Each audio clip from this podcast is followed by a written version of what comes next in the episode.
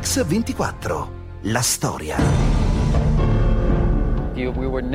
Non c'era verso di socializzare con loro. E non per colpa nostra. Erano i dirigenti sovietici che glielo impedivano.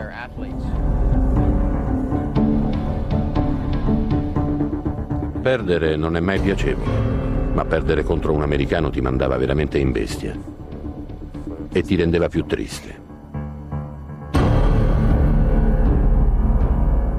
C'erano molte più cose in gioco. Non era solo un incontro di basket. Quelle che avete sentito sono alcune delle testimonianze dei più grandi atleti del mondo che negli ultimi 50 anni si sono sfidati alle Olimpiadi. Oggi a Mix24 raccontiamo i record che hanno fatto la storia dei Giochi Olimpici, partendo dalle Olimpiadi di Londra del 48 fino ai Giochi di Barcellona del 92. Raccontiamo tutti i retroscena delle sfide più accese. Dietro la competizione infatti c'era molto di più. Per più di mezzo secolo lo sport è stato uno dei terreni su cui si è svolta la partita durissima della guerra fredda. Gli avversari sono le due più grandi potenze del mondo, l'Unione Sovietica e gli Stati Uniti. Oggi raccontiamo la storia di questa incredibile sfida tra sport e politica, tra propaganda e agonismo, tra diplomazia e sudore sullo sfondo delle vicende più importanti del XX secolo. Una sfida fatta di allenamenti, record e medaglie d'oro, la sfida tra i duellanti.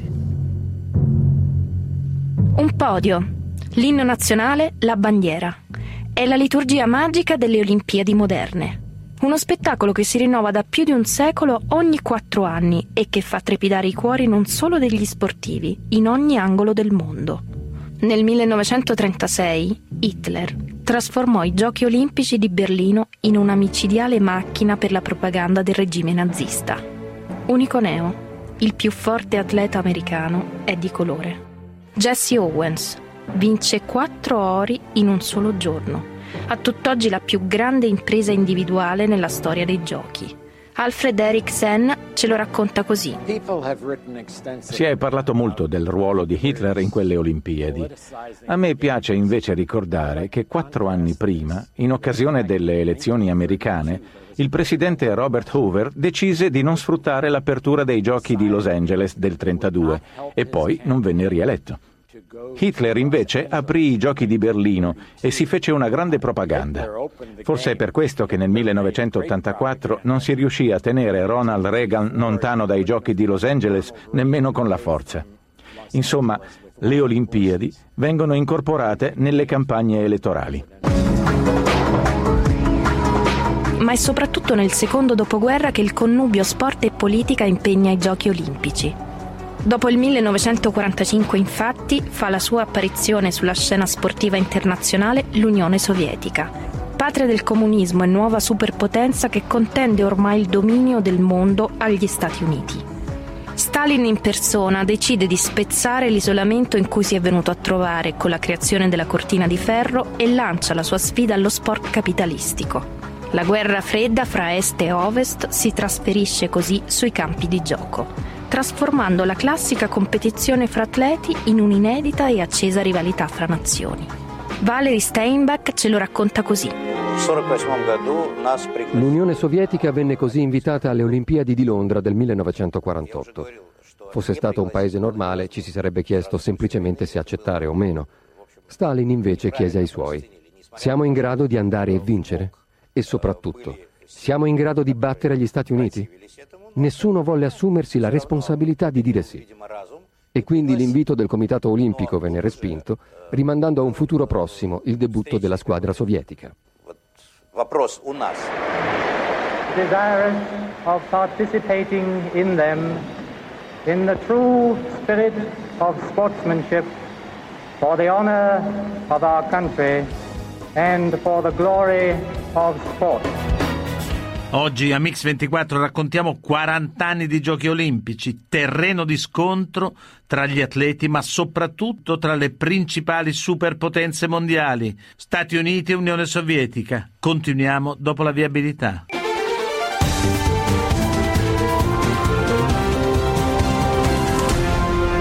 Mix24, la storia. Rieccoci a Mix24. Oggi raccontiamo il connubio tra politica e sport nella sfida tra URSS e Stati Uniti attraverso le Olimpiadi durante la guerra fredda. Alle Olimpiadi di Londra del 48 l'Unione Sovietica manda infatti solo un gruppo di osservatori, osservatori però molto speciali, che guardano tutto e prendono appunti mentre gli Stati Uniti fa man bassa di medaglie, confermandosi prima potenza sportiva del mondo. Così la testimonianza dello storico Valery Steinbach. La delegazione sovietica era di altissimo livello. 12 osservatori delle più importanti discipline sportive guidati da un generale.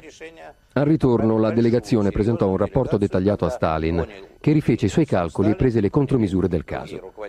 Cosicché, quattro anni dopo, quando giunse l'invito ufficiale per le Olimpiadi di Helsinki, la risposta sovietica fu finalmente positiva. Non poteva esserci sede più problematica per il debutto dell'Unione Sovietica nell'arena olimpica. Durante la guerra la Finlandia si era schierata con le potenze dell'asse e i suoi soldati avevano combattuto contro l'Armata Rossa. Inoltre la Finlandia era oggetto da tempo delle mire espansionistiche dell'ingombrante vicino. Come era perciò prevedibile, con l'avvicinarsi dei giochi si moltiplicarono le tensioni politiche e gli incidenti diplomatici. Sentiamo ancora lo storico Alfred Eriksen.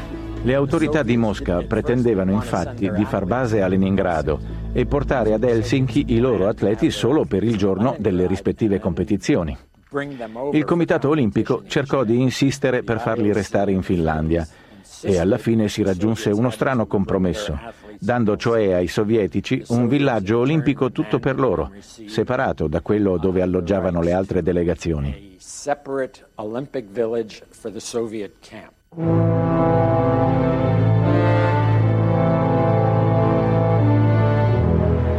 Le Olimpiadi di Helsinki segnano il trionfo dell'uomo cavallo. Emil Zatopek, cecoslovacco, che in atletica leggera riesce ad aggiudicarsi i 5.000 metri, 10.000 metri e la maratona.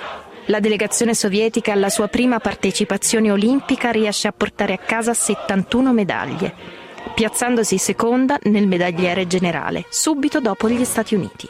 Lo raccontano per noi l'atleta americana Pat McCormick, per quattro volte medaglia d'oro di tuffi, e il membro del Comitato Olimpico per i russi Igor Ligachov.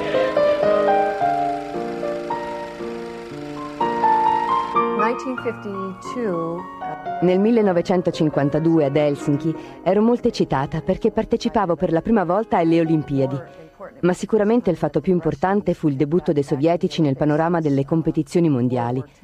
Era una situazione strana, come se la delegazione russa fosse stata imprigionata su una barca e non si volesse che gli atleti socializzassero con noi altri.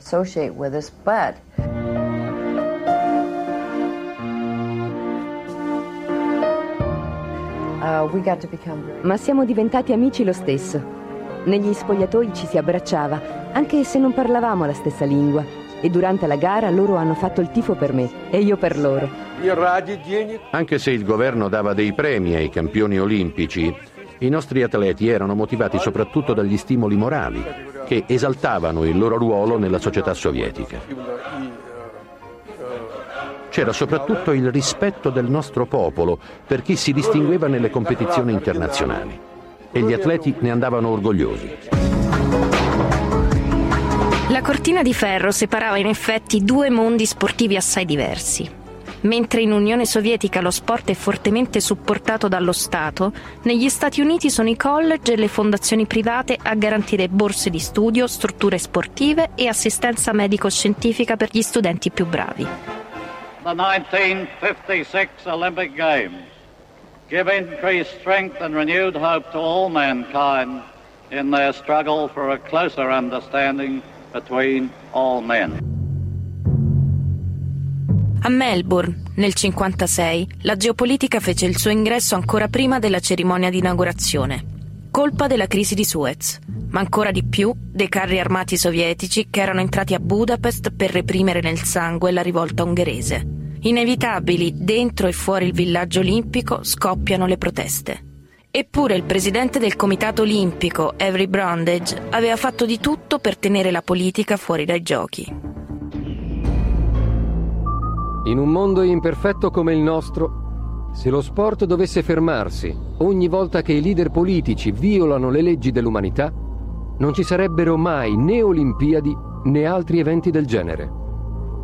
Non è forse meglio cercare di estendere lo spirito sportivo e il fair play agli altri campi? Parole al vento, che non impedirono di trasformare la semifinale di pallanuoto fra Unione Sovietica e Ungheria in una vera e propria battaglia all'ultimo sangue. Il campione olimpionico ungherese Dezzo Giarmati e il russo Boris Goikman sono avversari proprio in quella partita. Il mio sentimento nei confronti dei sovietici? Come poteva essere? Loro erano a Budapest con i carri armati e ammazzavano i miei amici che lottavano per la libertà. Non potevo provare simpatia per loro.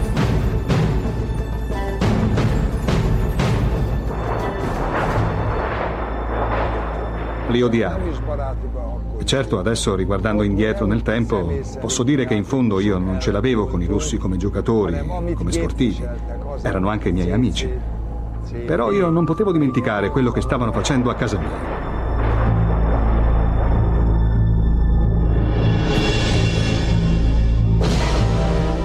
Negli spalti c'erano quattro ungheresi, con le bandiere dei collaborazionisti fascisti. Su 15.000 spettatori, 13.000 erano ungheresi. E c'erano tutte le premesse per una partita tesa e violenta. Dalle tribune volavano oggetti di ogni tipo, ma noi non avevamo paura. Certo, eravamo molto agitati. Io conoscevo molto bene la squadra ungherese, in particolare Giarmati, che era il più forte.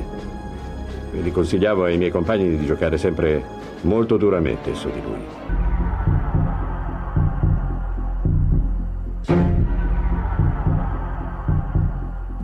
Negli ultimi due minuti della partita è successo di tutto. Uno dei nostri giocatori è entrato duro su un ungherese, su Zador. Me lo ha colpito in faccia. Una ferita molto profonda.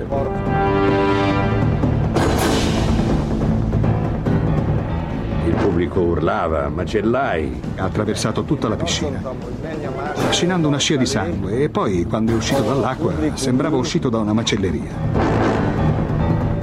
Si sa, il sangue eccita il pubblico, è un po' come nelle corride spagnole. C'è stata l'invasione di campo e a quel punto mancava, se non ricordo male, un minuto alla fine della gara. Quando siamo partiti, anzi scappati da Melbourne, mi ricordo che al porto c'era una gran folla. Erano ungheresi emigrati in Australia che urlavano contro di noi. Non farete una gran strada! Speriamo che la nave affondi e finiate in pasto ai pescecani. Sul piano invece strettamente sportivo, per l'Unione Sovietica le Olimpiadi di Melbourne furono un trionfo. Vladimir Kutz fu il mattatore delle piste di atletica dove vinse 5 e 10.000 metri. Il grande Lev Yashin portò alla vittoria la squadra di calcio. Mentre sulle pedane la risa latinina si impose come nuova grande stella della ginnastica artistica. Con 96 medaglie contro le 74 degli americani, l'Unione Sovietica sembrava aver distrutto dopo sole due partecipazioni olimpiche il mito della supremazia sportiva americana. Ed è proprio lei, la campionessa Larissa Latinina, nove volte oro olimpico, a raccontarcelo.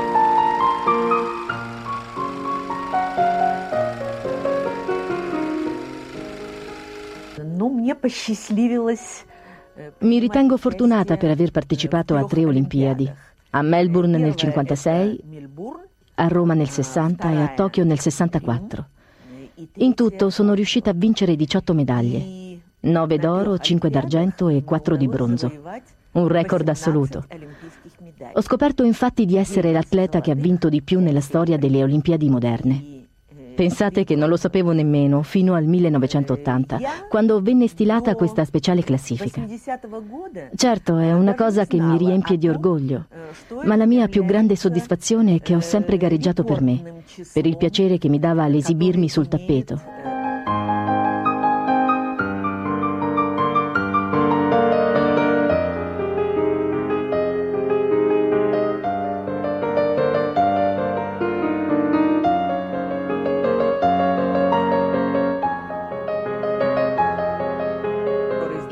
allenatore non mi diceva mai tu devi vincere, mi diceva fai quello che solo tu sai fare.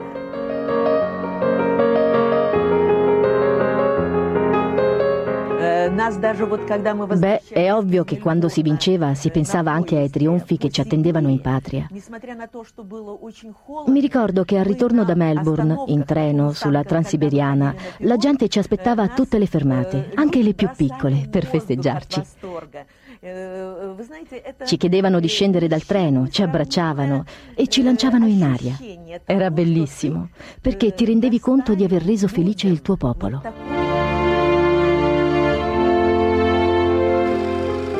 Capitava, come su tutti i campi di battaglia, che a volte gli avversari fraternizzassero in nome degli ideali olimpici e questo creava non pochi imbarazzi.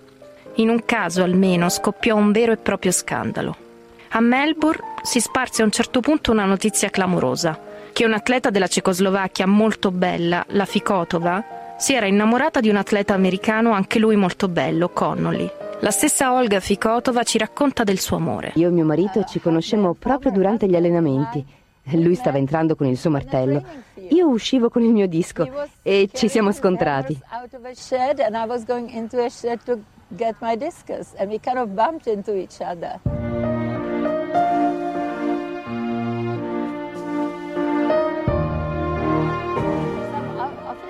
Quando si seppe della nostra storia d'amore, le reazioni furono diverse. I dirigenti della delegazione americana mi offrirono di partire con loro subito, ma io dissi che non volevo agire così. Non volevo fuggire e lasciare il mio paese, i miei genitori. I dirigenti cecoslovacchi invece mi invitarono a passare un giorno a Sydney, nel nostro consolato, e in realtà mi bloccarono lì per diversi giorni in modo da tenermi lontana dal villaggio olimpico finché gli atleti statunitensi non fossero andati via. E anche allora non mi fecero tornare a Melbourne, ma direttamente sulla nave che riportava in patria la delegazione sovietica. Solo un anno dopo, Olga ed Harold decidono di sposarsi. I dirigenti cechi decidono di lasciarla andare e danno ad Olga un visto di sola andata. Il presidente della Cecoslovacchia mi chiese: Gareggerai ancora per noi? E io naturalmente risposi di sì, ma quattro anni dopo, nel 1960, mi arrivò una lettera in cui c'era scritto che non mi consideravano più all'altezza di rappresentare la Cecoslovacchia alle Olimpiadi di Roma. Ma dissero agli altri atleti cechi che ero stata io a rifiutare il posto in squadra. Così andai a Roma con la delegazione della mia nuova patria, gli Stati Uniti.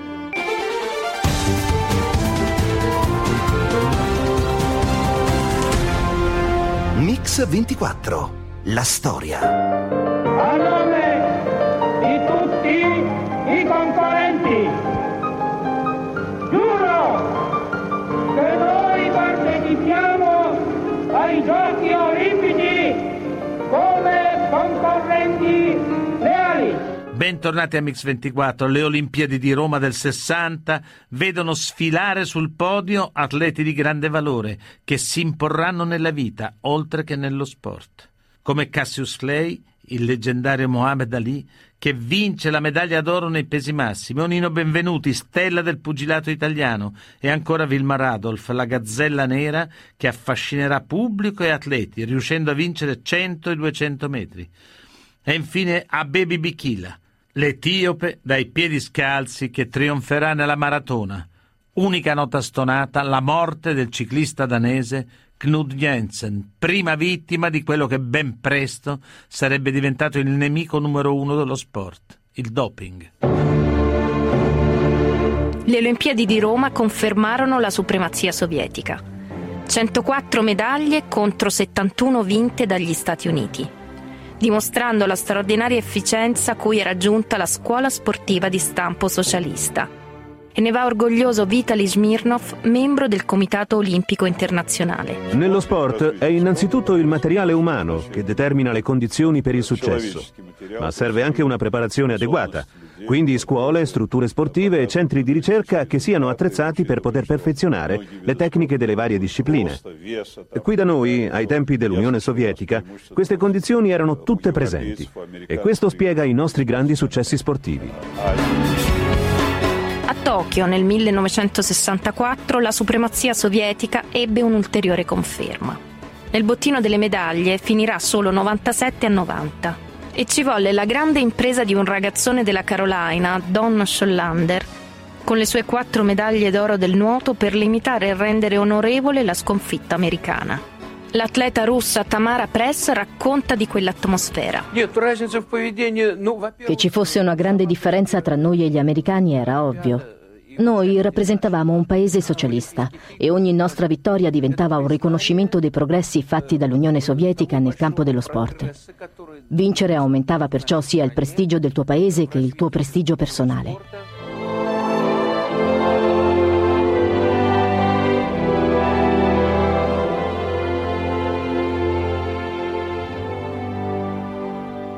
A Roma vinsi l'oro nel peso e l'argento nel disco.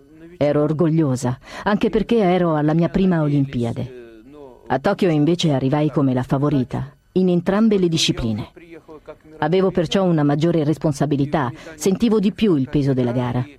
E avendo vinto, devo riconoscere che quelle due medaglie d'oro sono più importanti, perché mi sono costate uno stress maggiore. Su Tamara Press si è polemizzato molto negli anni della guerra alle Olimpiadi. La sua assenza dai Giochi di Città del Messico nel 1968, quando per la prima volta furono introdotti test ormonali sugli atleti, venne vista infatti come una prova indiretta del fatto che in Unione Sovietica si usassero sostanze illecite per forgiare i campioni olimpici e soprattutto le donne. Ma la verità, molto probabilmente, è un'altra. Tamara si difende così. Ho già risposto mille volte a questa domanda e per me la questione è chiusa. Io ormai ho una certa età. Andate a vedere le atlete che hanno fatto uso di ormoni. Andate a vedere come sono ridotte. Io alla mia età sono ancora una donna. Alle Olimpiadi del 1968 le polemiche si scatenano prima ancora dell'inizio dei giochi, per colpa dei granaderos della polizia messicana che sparano all'impazzata su una manifestazione di piazza uccidendo centinaia di studenti. Per molti atleti, tra cui il campione Al Erter, fu uno shock che nemmeno il volo delle colombe della pace nella cerimonia d'apertura riuscì ad attutire. È vero. Nel 68 la politica entrò in gioco prima dell'apertura delle Olimpiadi. Gli organizzatori messicani dovettero far fronte a grandi proteste degli studenti perché erano stati spesi troppi soldi per i giochi. E appena fuori dallo stadio olimpico c'era molta gente che viveva in condizioni di assoluta povertà. Mi resi conto proprio allora che c'era una componente politica nei giochi olimpici. D'altronde gli elementi di tensione extrasportivi ce n'erano già tanti. Dalla guerra del Vietnam al maggio francese, dall'assassinio di Martin Luther King alla repressione sovietica della primavera di Praga. E nessuno, tra gli atleti, rimase indifferente a questa miscela esplosiva di conflitti politici e fermenti sociali. La campionessa russa Larissa Letinina intanto è diventata allenatrice. Alle Olimpiadi di Città del Messico io ero l'allenatrice della squadra di ginnastica artistica. E devo dire che gli atleti della Cecoslovacchia furono molto, molto aggressivi con noi sovietici. Come se fossimo stati noi in persona a mandare i carri armati a Praga. La squadra ceca portava addirittura il lutto, indossando sempre una tuta nera. Mi ricordo ad esempio che Vera Ceslavska, una ginnasta di cui in realtà mi consideravo un'amica, perché la conoscevo da tempo, quando eravamo in pedana per gli allenamenti non voleva rivolgermi la parola, né mi salutava. Non lasciò indifferenti nemmeno la protesta muta di Tommy Schmidt e John Carlos, i due sprinter di colore americani che decidono di sconvolgere il rituale della premiazione dei 200 metri, salutando il pubblico a piedi scalzi e col pugno chiuso e inguantato di nero. Il pugno chiuso voleva dire solidarietà, spiegherà dopo Tommy Schmidt. Il capo era chino perché offeso dal razzismo e non portavamo scarpe, solo delle calze corte e nere come simbolo di povertà. 24 ore più tardi la protesta si ripete alla premiazione dei 400 metri. Stavolta sono tre i neri sul podio e portano in testa quel basco nero che è simbolo inconfondibile delle Pantere Nere, l'organizzazione politica radicale dei neri americani. Per il campione americano Al Herter è un episodio che non si dimentica. Furono espulsi tutti e cinque dal villaggio olimpico per ordine dei dirigenti della squadra americana, che si sentirono ovviamente imbarazzati. Ma ripeto, fu una protesta sincera. E come si fa a reprimere un gesto di protesta se viene dal profondo dell'animo, se chi l'ha fatto ci crede fino in fondo? Espulsa dal villaggio olimpico, la protesta dei neri americani fece comunque il giro del mondo grazie ai network televisivi che trasformarono il pugno chiuso di Tommy Smith e dei suoi colleghi nell'immagine più famosa di quelle Olimpiadi. Un'immagine che passerà subito alla storia non solo nello sport. A Città del Messico cade in un certo senso il muro delle ipocrisie ed appare chiaro a tutti, in primo luogo agli atleti, che lo sport non è e non poteva essere un'isola felice, separata dal resto della società. Appare ancora più chiaro quattro anni dopo. Martedì 5 settembre 1972. Monaco. Si assiste all'episodio più tragico nella storia delle Olimpiadi moderne. Sono solo le sette del mattino. Un comando di terroristi palestinesi ha fatto irruzione nella palazzina del villaggio olimpico che ospita la delegazione israeliana, uccidendo due atleti e prendendone altri nove in ostaggio. È il giorno più drammatico della storia delle Olimpiadi moderne. Vitali Smirnov, membro del Comitato Olimpico Internazionale, ne è ancora scioccato. Fu uno shock. La nostra palazzina era abbastanza vicina a quella degli israeliani e abbiamo seguito tutto dalle finestre. Col senno di poi va detto che all'epoca i problemi di sicurezza erano molto sottovalutati ed era facile, troppo facile, intrufolarsi nel villaggio olimpico. Bastava infilarsi una tuta sportiva e mettersi ai piedi delle scarpe da ginnastica. Violata la sacralità del villaggio olimpico, i giochi vengono sospesi e nell'angoscia generale inizia una lunga trattativa con i terroristi che va avanti tutto il giorno in una girandola di speranze e delusioni, finché a tarda sera non arriva la svolta. Al comando viene concesso un aereo su cui salire con gli ostaggi. Non è finita. Ma se non altro il braccio di ferro fra i terroristi palestinesi, il governo tedesco e le autorità di Tel Aviv sembra destinato a trasferirsi altrove. È ancora Vitali Smirnov, membro del Comitato Olimpico Internazionale, a raccontarlo. A seguire le trattative per il Comitato Olimpico fu il nostro collega egiziano, Tuni, che ci teneva costantemente informati. Ovviamente eravamo tutti scioccati e seguivamo le trattative con l'angoscia nel cuore. Tutto sembra procedere secondo gli accordi, quando improvvisamente in aeroporto entrano in azione i tiratori scelti e le squadre speciali tedesche. È un blitz maldestro a cui il comando palestinese reagisce con rabbia. Il bilancio è agghiacciante. Nel conflitto a fuoco sono morti cinque degli otto terroristi. È morto un agente tedesco e soprattutto sono morti tutti e nove gli ostaggi. Una tragedia senza precedenti che spinge molte delegazioni a chiedere la chiusura immediata delle Olimpiadi. Ancora Vitali Smirnov, membro del Comitato Olimpico che ricorda quel momento. Ci siamo riuniti quella notte stessa per decidere. Il presidente del Comitato Olimpico, Avery Brandage, scelse di andare avanti.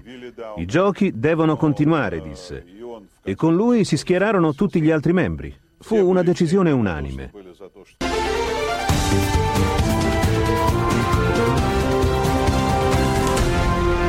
Mix 24. La storia. Rieccoci a Mix24. Oggi stiamo raccontando la politica della guerra fredda attraverso lo sport. Le Olimpiadi di Monaco del 72 passeranno alla storia come i giochi insanguinati, costretti a confrontarsi con i nodi irrisolti della politica internazionale. Eppure, per rendere omaggio alle vittime del terrorismo, non si va oltre una mesta cerimonia allo stadio. The show must go on, si difendono gli organizzatori. Lo spettacolo deve continuare. Questa è la ricostruzione dello storico Alfred Sen. È una questione ancora aperta.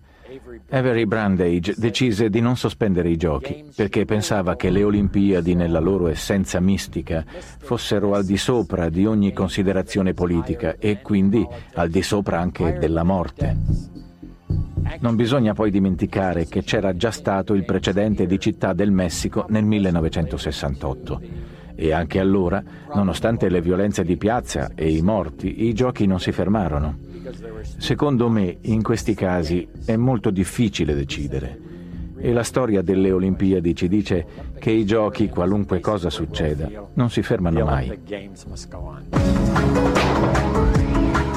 Ma Monaco 72 fu anche l'Olimpiade avveniristica e scientifica. L'Olimpiade del Colossal e della perfezione, la più costosa e la più seguita in mondovisione. Tutti in delirio per Mark Spitz, la nuova stella americana del nuoto che si aggiudica sette medaglie d'oro. E tutti ad applaudire l'impresa di Valery Bosnov, primo sprinter europeo e sovietico, che riesce a battere i velocisti neri americani sia nei 100 che nei 200 metri. Ascoltiamolo. I miei rivali? E chi l'ha mai visti? Io stavo davanti. Per vedere gli altri devi stare dietro e a me non capitava mai.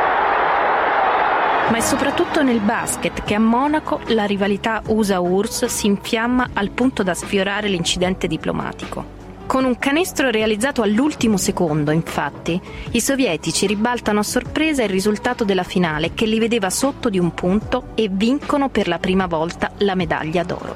Ma il sorpasso avviene in una bolgia di urli, fischi, applausi e in un mare di polemiche che si trascinano fino ai giorni nostri. A raccontarci questo duello sono proprio i testimoni di quel momento, Robert Paul Jr. del Comitato Olimpico e l'oro russo del basket Ivan Jedesco. È uno degli episodi più tristi della storia dello sport. Con una rimonta eccezionale avevamo superato i sovietici ed eravamo un punto sopra di loro, con soli tre secondi da giocare.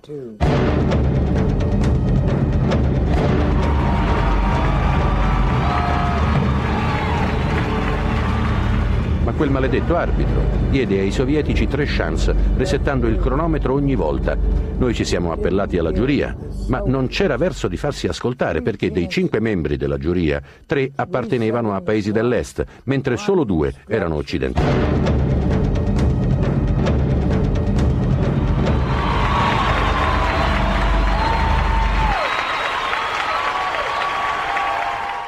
Un vero e proprio scandalo. L'arbitro che prese quella decisione sciagurata anni dopo emigrò qui negli Stati Uniti e non so come il mio paese abbia potuto permetterlo.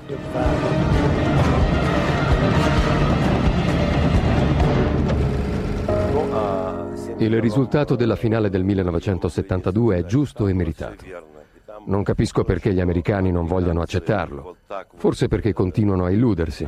Ma se fossero stati veramente loro i più forti, non avrebbero certo dovuto aspettare gli ultimi secondi per vincere. Sono 30 anni che si atteggiano a vittime. Sono passati tanti anni, eppure a parlare di quei tre secondi finali gli animi si scaldano subito. È l'unico caso nella storia delle Olimpiadi, una medaglia d'argento che resta da ammuffire in una banca svizzera perché gli atleti americani che l'hanno vinta 42 anni prima contestano ancora quel verdetto e lo contestano con forza proprio Robert Paul Jr. e il giocatore americano Michael Bampton. Questa fine ingloriosa di una stupenda partita di basket forse può essere considerata come un eccellente esempio di cosa succede nella politica internazionale. Qui abbiamo tre dei cinque membri della giuria che rappresentano paesi del patto di Varsavia e certamente il loro atteggiamento e le loro decisioni erano univoche. L'Est Europa contro il resto del mondo. Noi lo sapevamo e per questo è finita come sappiamo. Per questa mancanza di sportività, la nostra squadra si è rifiutata di ritirare la medaglia d'argento, che è tuttora custodita in una banca svizzera. Recentemente, per tre voti su quattro, abbiamo rifiutato ancora una volta di ritirarla. La medaglia d'oro è quella che ci spetta di diritto. At that point we knew that Sapevamo che la decisione che era stata presa non era onesta, non aveva fatti su cui appoggiarsi, ma solo motivazioni politiche. Continuiamo a pensare di aver vinto quella partita, per questo non vogliamo quel premio. Alle Olimpiadi di Montreal del 1976 fa la sua comparsa la Cina comunista, che proprio allo sport deve il suo rientro nella comunità internazionale fortemente voluto dagli Stati Uniti. Fu infatti la visita a Pechino della squadra statunitense di tennis da tavolo all'inizio degli anni 70 a spianare la strada del segretario di Stato Henry Kissinger in quella che passerà alla storia come la diplomazia del ping pong. Lo racconta per noi lo storico Alfred Sen. Nelle relazioni internazionali lo sport è un'arma neutra e le varie nazioni usano quest'arma per dare dei segnali, positivi o negativi, e per approvare o disapprovare i segnali che vengono dalle altre nazioni. Quei giocatori di ping pong non erano uno strumento in sé, ma lo divennero perché entrambe le parti stavano cercando di migliorare le loro relazioni. Ma Montreal 76 verrà ricordata soprattutto come l'Olimpiade senza anima. Il ricordo di Monaco spinge infatti gli organizzatori a blindare i giochi, moltiplicando le misure di sicurezza. E il bogottaggio di 26 paesi africani in segno di protesta contro il Sudafrica dell'apartheid non contribuisce certo a rasserenare il clima. Unica consolazione, la diretta televisiva in Mondovisione, che dà una popolarità enorme agli atleti protagonisti.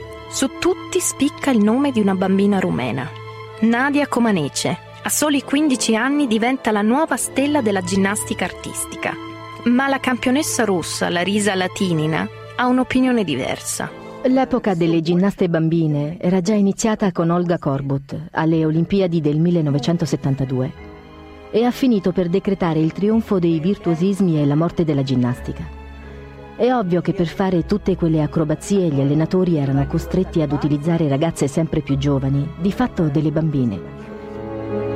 Ma io continuo a credere che la ginnastica artistica debba mostrare femminilità, grazia e non questi virtuosismi tecnici che non danno emozioni.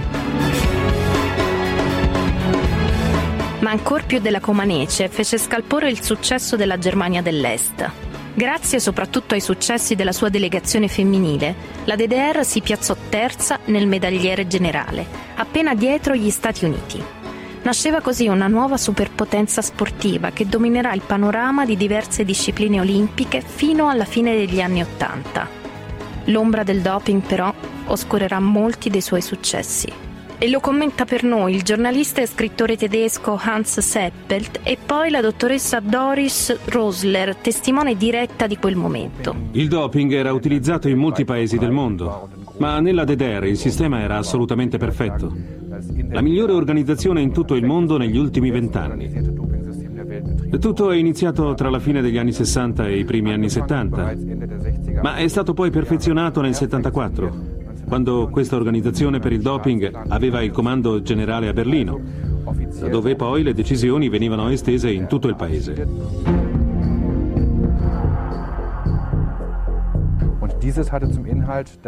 Era un sistema concepito in maniera che gli atleti venissero sistematicamente dopati, senza che nessuno sapesse nulla.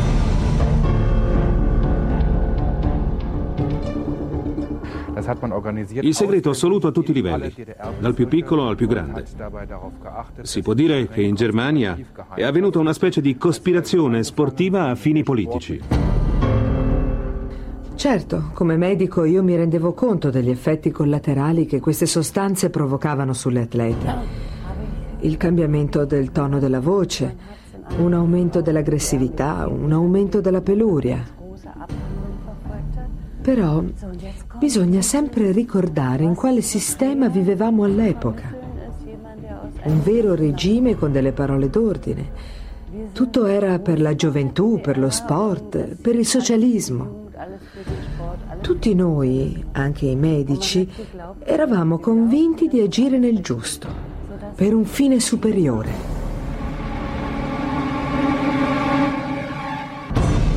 Alle Olimpiadi del 1980 la Germania dell'Est si conferma grande potenza sportiva, piazzandosi al secondo posto del medagliere. Ma quella di Mosca è un'Olimpiade zoppa, dimezzata, che vede presenti solo 80 delegazioni. Mancano gli Stati Uniti e con loro la Cina, il Giappone, Canada e Germania occidentale. In totale 60 nazioni unite per protestare contro l'invasione sovietica dell'Afghanistan.